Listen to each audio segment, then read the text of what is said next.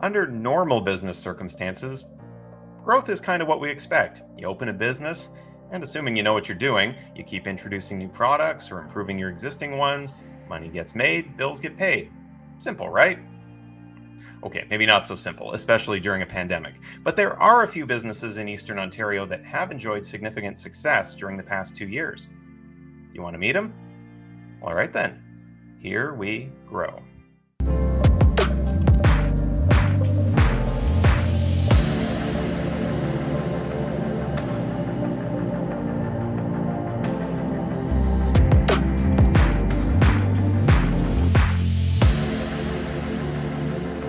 Welcome to a very special edition of the Eastern Ontario Business Journal. I'm your host, Phil Gaudreau. If you like this show, make sure to like and subscribe to be notified when new episodes are available. Today, we're celebrating three small businesses in Eastern Ontario that have actually seen their business grow in the last few years. You'll get to hear their stories and learn about their successes in our discussion in just a moment. These three companies have all been recognized as part of the Eastern Ontario Business Journal's Fastest Growing Companies 2022, sponsored by MNP. For the full list and announcement of our top 10, check out that video elsewhere on our channel. To get us started, Anne Howland, editor in chief of the Eastern Ontario Business Journal, joins us. Hi, Anne. Hey, Phil. Good to see you. Likewise. So, what is Fastest Growing Companies and why do we do it? Sure. Well, it's a really interesting feature, and this is the first time we're doing it in Eastern Ontario. We've done it for several years in our sister publication at Ottawa Business Journal. And it's, I think it's super important because it's so great to hear about these companies that are growing at these exponential uh, rates. Uh, I think, you know, growing a company is challenging enough, uh, but growing it at these, these fast, fast rates is quite something.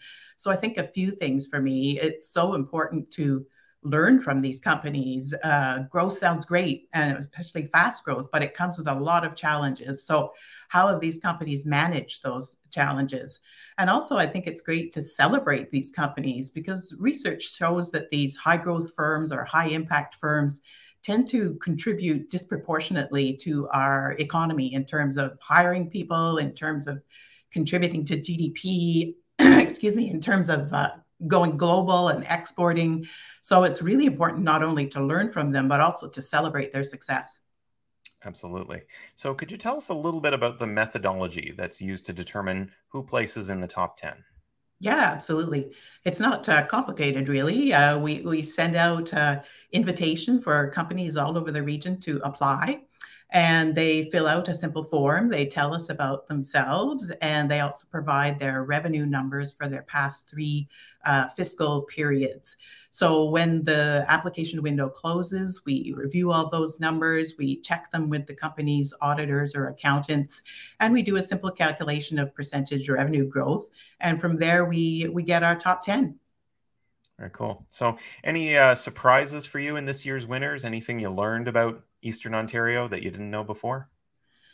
Yeah, I mean, it's such a great group of companies. And I think a couple of things for me stood out. One, the diversity of these companies from all mm-hmm. different types of, of sectors. I think typically in the Ottawa Business Journal, we tend to get a lot of tech companies in the in the top 10 but in eobj it's really i think representative of such a diversity of companies that we have in the in the region from a wonton maker to couple of tech companies to some uh, metal fabrication shops professional services and a tourism company that uh, you know managed to grow even in in this past 3 years that we've had and i think that's the other thing that sticks out for me too is think of the past three years we've had of a global pandemic and massive disruption. So for any company to be successful, not to mention growing at these exponential rates, I think is truly uh, remarkable and something to talk about and celebrate.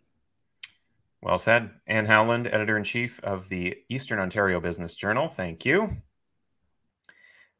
Ready to meet a few leaders of our fastest growing companies for 2022. Let's welcome them on. First up, Sarah Cataret is with Plan A Kingston and Quinte. Hi, Sarah.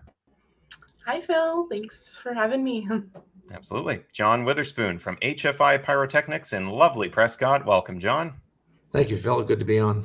And we're also joined by Catherine Christensen of Marble Rock Developers Gananoque. Hi, Catherine. Hi, Phil. Thanks for having me. So let's uh, learn a little bit about your companies. Uh, we'll start with Sarah. Tell us about Plan A. Yeah. For sure. So I think in the perfect sentence of big words to sound, you know, fancy, um, Plan A Kingston and Quinte is a staffing, strategy, and technology company. And so we've made that sentence to really try and encompass everything that we do. Uh, we're focused on the long-term care sector, and so uh, providing high levels of care to our clients and our partners, which would be our long-term care homes. And so our motto is taking care of people that take care of our most vulnerable people.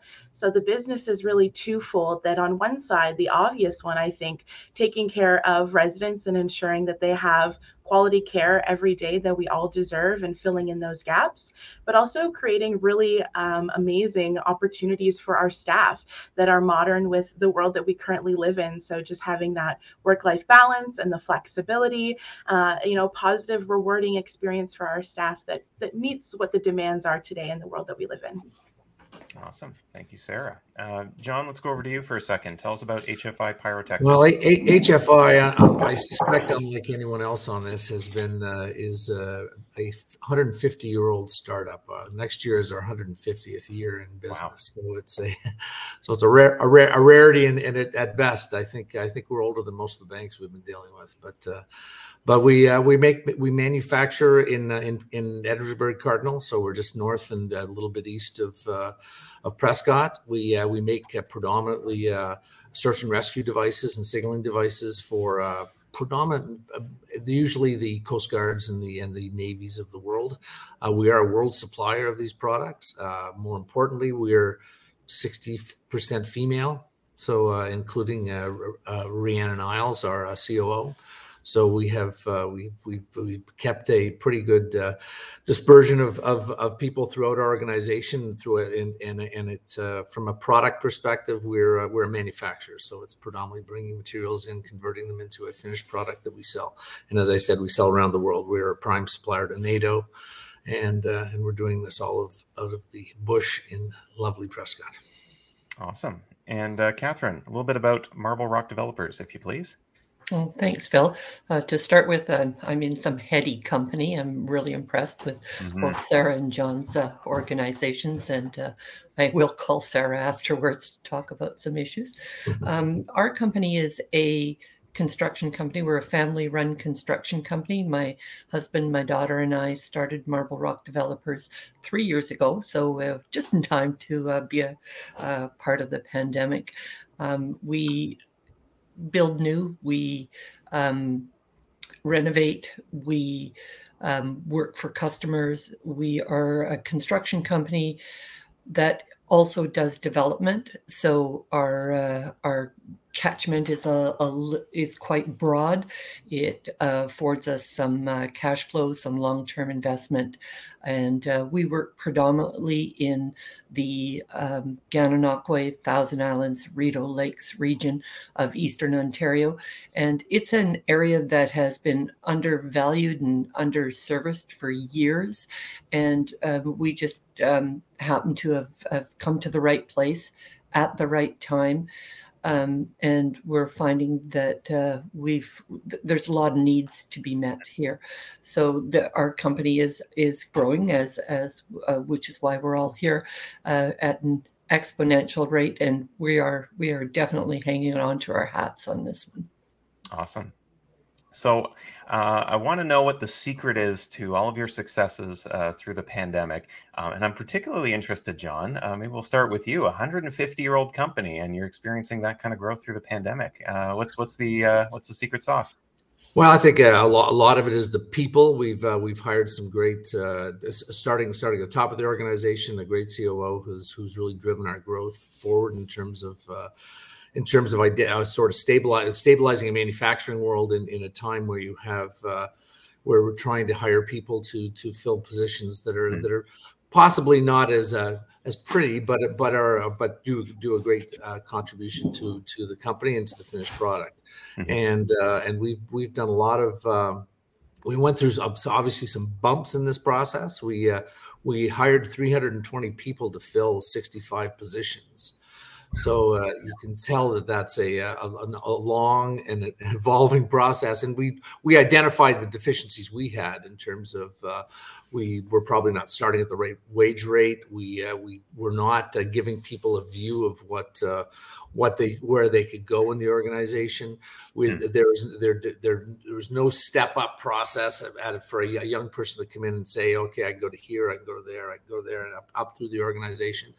And and I think we've uh, we've we've stabilized that quite nicely now, and we've had a pretty stable workforce that, that's uh, over the last six months, eight months, that has been pretty consistent.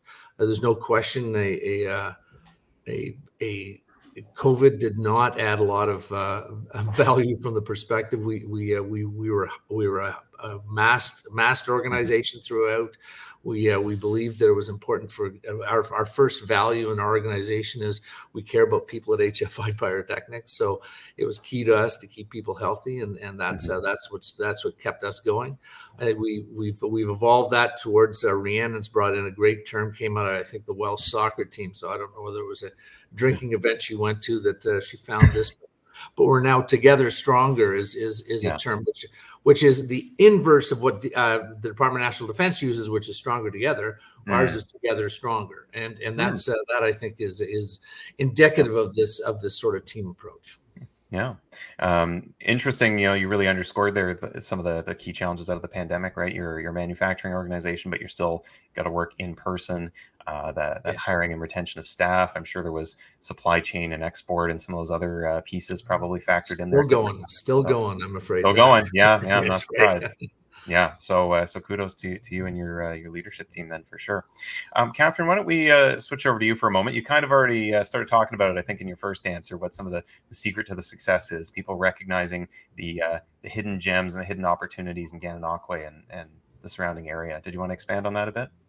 Um, certainly, I'll, I'll, talk a little about um, uh, my life before um, the construction company. Uh, I worked in uh, tourism in this region, um, uh, predominantly marketing. I was a, a, a destination marketing um, fund.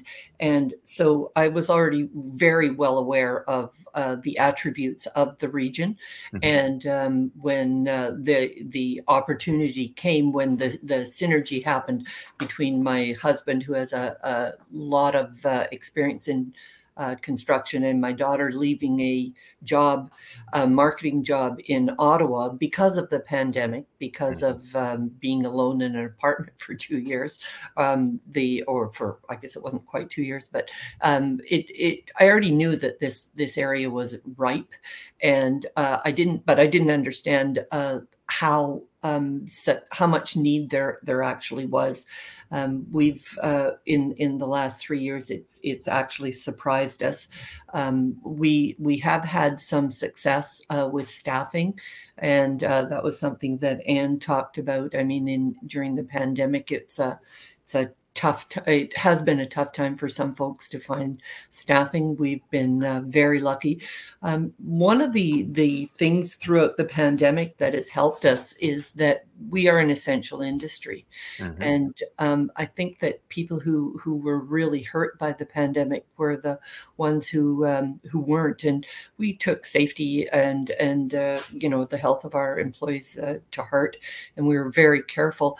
But we were able to keep working throughout the entire pandemic. We, I mean, except for the odd time when someone had to, to stop and quarantine for a little while, we we had uh, enough staff. We had enough um, uh, tradespeople, uh, subcontractors, and such that were taking the same care and uh, uh also were essential. So um, mm-hmm. we we were able to actually keep going. It was it was very interesting, and John touched on supply chain. Of course, that was that was a major um, issue for us. I mean, all of a sudden you would be able to get um, plumbing pipe, and I'd be mm. driving to Ottawa to every Home Depot looking looking for for supplies, whatever they happen to be. But um, somehow, with the the help of of other contractors and with our our partners in um, in the suppliers, we've managed to somehow to keep things on a fairly even keel. Um, perhaps keeping to timelines has been one of the most difficult things because we've had to be so very flexible. Yeah. Yeah. Well, um, touched on a lot of challenges so far that we've uh, explored on previous uh, EOBJ podcasts. There's my little plug for um, our uh, discussion on housing and our discussion on uh, hiring, which we had in the last couple of months. Let's turn things over to uh, Sarah. Um, the secret to your success through the pandemic, and uh, just knowing that you're in the the healthcare kind of field, and I, I, have a feeling I know where this is going, but curious to get your thoughts. Yeah, I think I'll start with the a common thread that everybody's already mentioned that recruitment phase of it, and you know having enough talent uh, to to fill in those vacancies. There was already a, a healthcare shortage hmm. prior to the pandemic and a, a, wave that was coming without it being exas- exacerbated, if I can tongue twister that.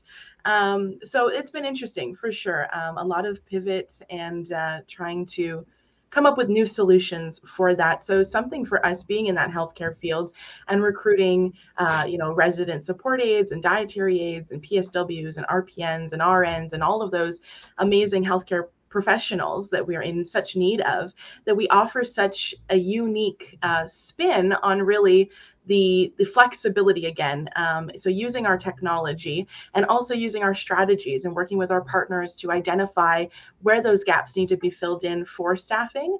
And so allowing the staff to have a bit more flexibility determining their schedule as well. So, what are their personal goals? What are their professional goals? What's that work life balance? You know, recognizing that the workplace now needs to be, you know, a mental health awareness to it as well. And uh, healthcare provider burnout is a huge thing that was happening way before. So, being really aware of that and giving opportunities to staff to um, that perhaps may have left the industry that are staying in the industry with Plan A because they can create their own schedule and maybe maybe only doing part time or you know the work full time one week and then only maybe one shift the following week or whatever it may be.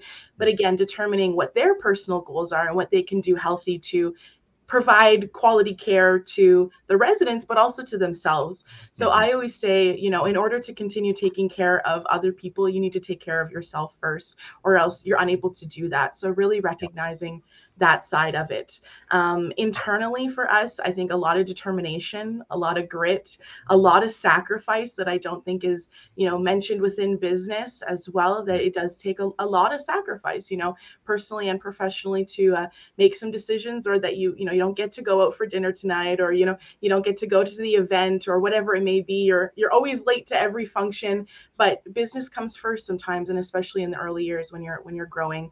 Um, and so prioritizing what that that looks like and, and making those sacrifices in order to get to that next step. Mm-hmm. Um, positivity is a huge one for us in the workplace um, and just the mindset that everything is kind of given to you for a reason. So looking at it as an opportunity to identify it, to grow, um, to push yourself to that next level.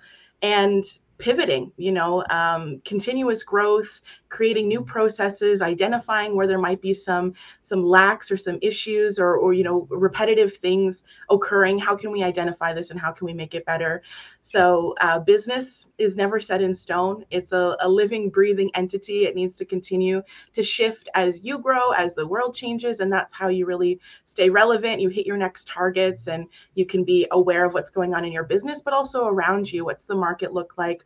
Um, what's your competition look like? What's the area that you're living in? So a lot of things to identify and, and constantly be aware of yeah. and the team that you surround yourself with as well you know really does impact how everybody feels coming into the office at the end of the day you know right from the top to to, to everybody in between that it really takes a team to get the job done um, it takes a team for everybody to be able to leave at the at the right time at the end of the day you know and go home to our families and have that work life balance as well and something we changed our motto during the pandemic was instead of all hands on deck, all hearts on deck.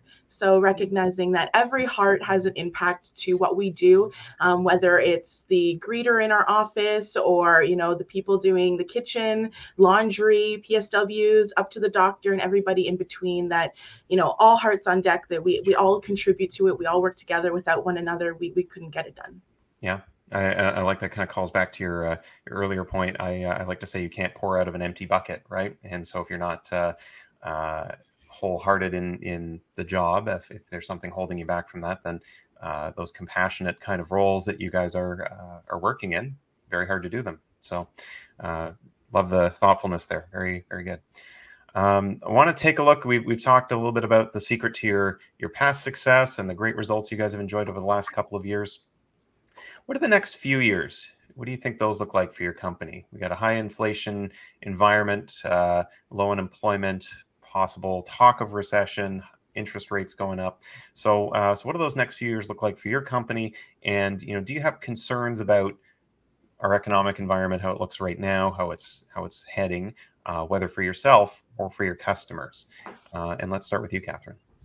Um, certainly. Uh, so, so what we're looking forward to, our our business plan is is to um, move into development. There's a huge need for affordable housing mm-hmm. in uh, in everywhere. Uh, the, this this area is what I'm aware of, and um, not just affordable housing, but housing in general. And in in our area, um, we're looking for uh, places that we can actually develop um, buildings that that house um, apartments or or areas where we can um, uh, find a way to build multiple homes. Uh, uh, both affordable and and I'm not even sure what the difference is, but but um, not subsidized, but something that is built in a way that uh, folks who come to the region for the jobs that are here um, outside of our industry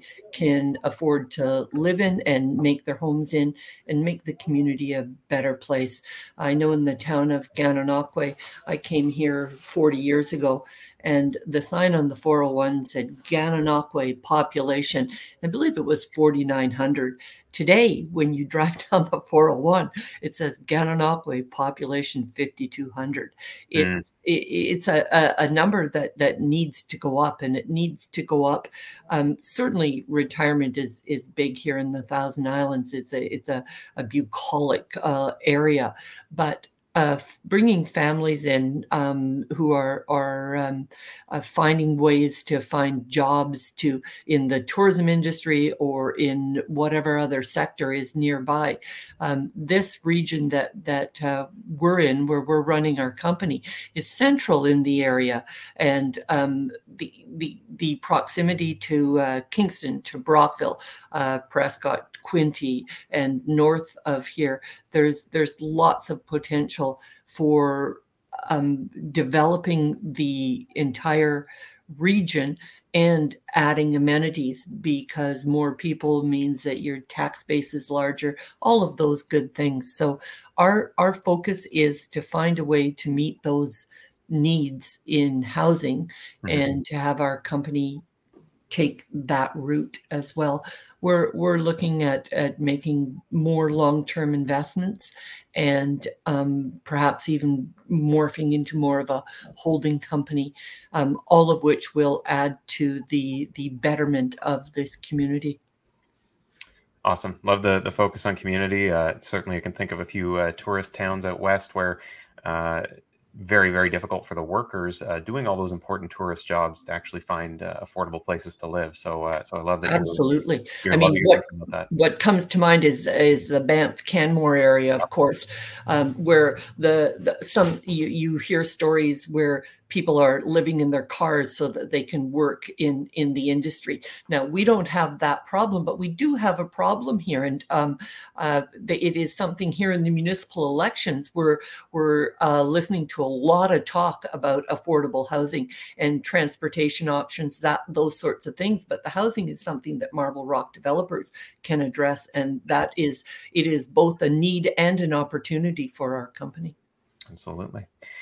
Uh, Sarah, let's turn things over to you for a moment. Uh, what do you think the next few years look like for your company? And um, do you have concerns about the economic indicators we're seeing, whether for you or for your customers? Well, to touch on a point that um, Catherine had just mentioned, you know, in terms of housing as well, is that you look at where long term care homes are currently being built, where the land is available to put up these massive areas and facilities, and then not having the workers in those areas, right? Not having a close enough living or even a hotel or a motel to stay yeah. in, you know? So um, that's something that we've recognized as well in this area that we service a 100 kilometer radius around our Kingston based office location. And mm. so a lot of that does take into some of those communities that are quite the commute for for um, our staff to to support. Uh, and then we're recognizing that our, our partners are facing recruitment and retention issues in the sense that again the commute is is quite detrimental that it, it adds to their day significantly. Mm-hmm. so they're facing this, these issues we're facing these issues. Um, with our model you know we can look at things a bit more strategically or do things a bit outside of the box. So we're constantly um, trying new methods and seeing what can work or or listening to staff. What's the feedback? You know what's something that that you're wanting? What is something that would not necessarily incentivize you, but what would help to bridge that gap of you being interested in going there and obviously losing maybe another two hours of your day, you know, an hour there and an hour back home. Uh, so looking at those things and uh, uh, through the pandemic in that first wave, there was so many meetings, so many meetings um, and listening to all the broadcasts and the change and the policy change, the, you know, the long-term care act just changed in 2001 uh, that came into effect. And so, so many changes were happening beforehand, but also expedited now with recognizing the need to integrate you know infection control and prevention and having better plans in place for emerging re- emergency response um, recognizing the system was old and it needed to be revamped and addressed to today's living situation and that the tailwind of the aging population is not even at its highest peak at this point. Mm. So, trying to prepare for what does the t- next 10 years look like and how can we start to address some of these issues today to be prepared for for what is to come being very aware of not only this the pandemic putting us in a situation that you gotta you gotta pivot you know you gotta look at the future and you got to um, address this because now investing dollars into education of additional psws and nurses although fantastic you know a nurse isn't going to be ready for quite a few years until they truly hit the floor and are able to work and provide that care so trying to address the issues a bit more proactively, uh, recognizing that it is coming. The data is there, it has been there, um, but people are talking now and people are looking for strategies. So, yeah. being able to have those partnerships and those conversations, the open dialogue uh, within our sector is is amazing. So, listening, um, trying, giving it our best shot, um, always finding ways of improvement for recruitment and retention. The offering that we have to our staff is something that will continue to evolve.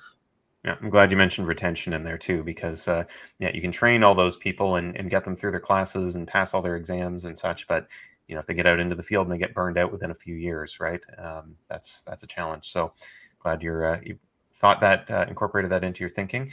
Um, what about you, John? What do the next few years look like for a 150 year old company yeah, on the grow? Well, it's it, it, it it looks like a blink, right? I mean, at the end of the day, but it's it's a I would say it's uh, significantly different because and I'm, I'm Catherine, I'd be interested to hear your thoughts on supply chain, but uh, but I believe our supply chain is going to continue to be a challenging world. Mm. I think it's. Uh, it's we we are slowly collapsing it in. We have we have gone from sourcing metal parts from China to Napanee. We've we know we've done uh, we've brought into uh, brought we we're doing a lot of work in in sort of within the sort of couple hundred miles, or I guess I should be saying couple three hundred or four hundred kilometers of, of our facility because for that reason is that you just the inconsistencies. We we currently, as an example, we currently have a batch of chemicals coming out of India that have been stuck in. Uh, give you an example, stuck stuck in in export control for uh, for a month. So when you when these things happen, it it it ripples through our ability to create product for our customers, and and that's I think the biggest uh, the biggest piece is is trying to do that without just buying lots of material and and and find yourself uh, you know uh, five years from now with all this uh, aged out materials and and and and that's where I think we're we're we're becoming more uh, aggressive at how we manage our, our, our supply chain, whether it's uh, again whether it's bringing it closer to home.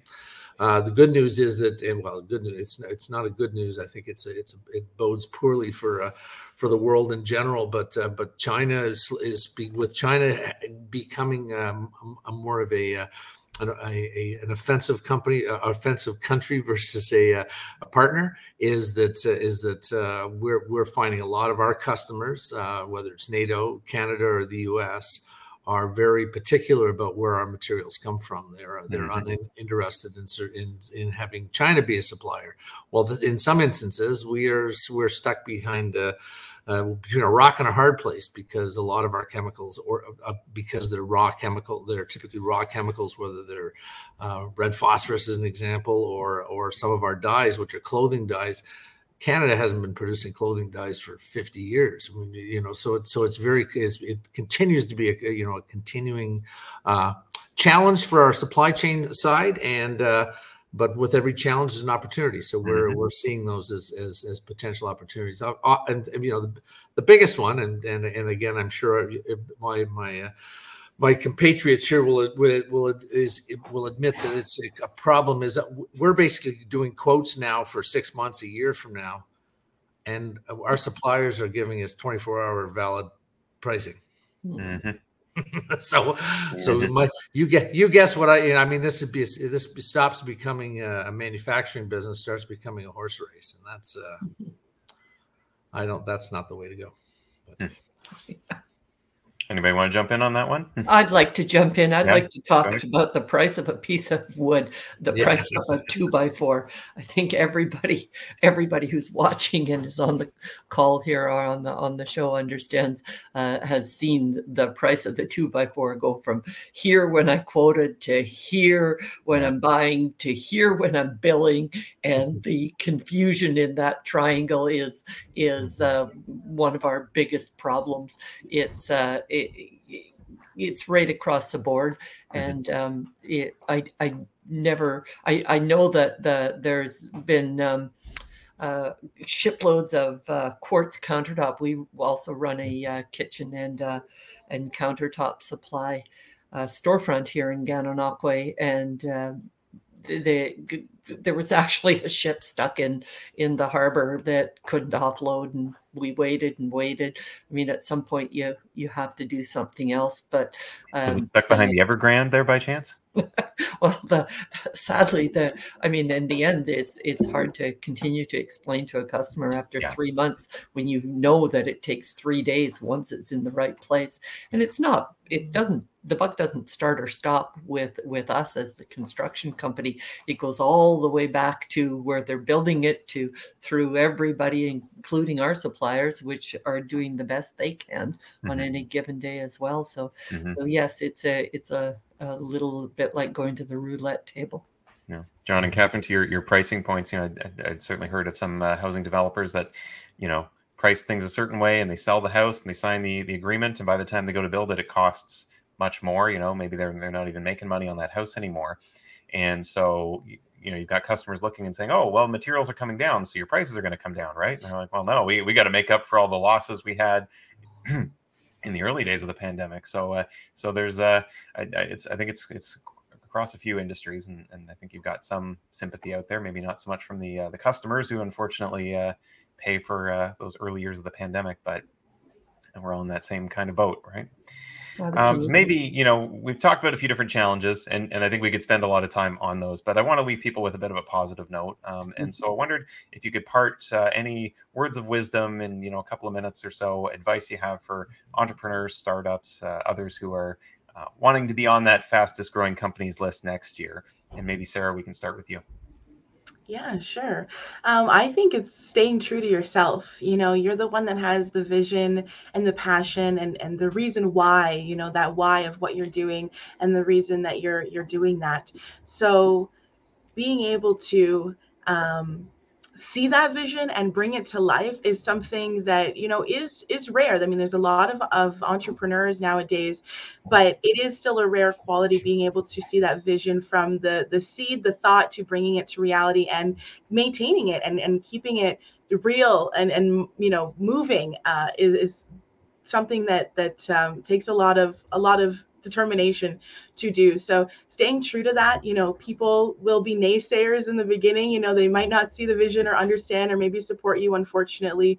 Um, but but continuing on because you are going to get there um, and you're going to enjoy the ride and the journey. Um, you know, even looking back on it, no matter how bumpy it is or the ups and downs when you look back, um, it's incredible how far you can mm-hmm. come and that you can't you think you possibly can't do any more and then you do more so there mm-hmm. no the no limit to to what can be done um, mm-hmm. and that there's there's never enough time in the day you know there really is there's never enough time in the day and so letting yourself be able to go home and get some rest and create that boundary for yourself it is difficult for entrepreneurs because we're connected to our business and our phone and our email and, and everything at all times in this this modern world so allowing yourself a little bit of that grace that you give to your team um, mm-hmm. giving that to yourself as well to to have that space to breathe the wind down the separation and then come back full force and um, as i mentioned before you know taking care of yourself in order to take care of others so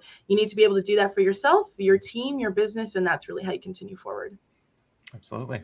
Uh, john anything you want to add advice for other entrepreneurs startups and well i mean one, one, one of the best thing i mean i'm a, i'm a uh, I'm, I'm from eastern ontario originally. I'm from long sault ontario. I spent uh, my my formative years there and uh, and Eastern Ontario is a great place to to run a run a facility. I mean, if you look at and it's uh, I think we're seeing a bit of it today, whether it's the P&G exit out of Brockville or uh, is East Ontario is becoming an, an industrial base of local Canadian owned companies. The, you know the, the shells and all these companies that came in and took advantage took advantage of all the nice government money they were provided, and we and we've just sort of plugged along, and and now it and and you know we've been assisted also. I think without question, the Eastern Ontario Development Fund is a very important piece that everyone should be aware of because it it is it is helpful. It gives you a can give you a, a leg up on some things when uh, when when cash may be uh, tight.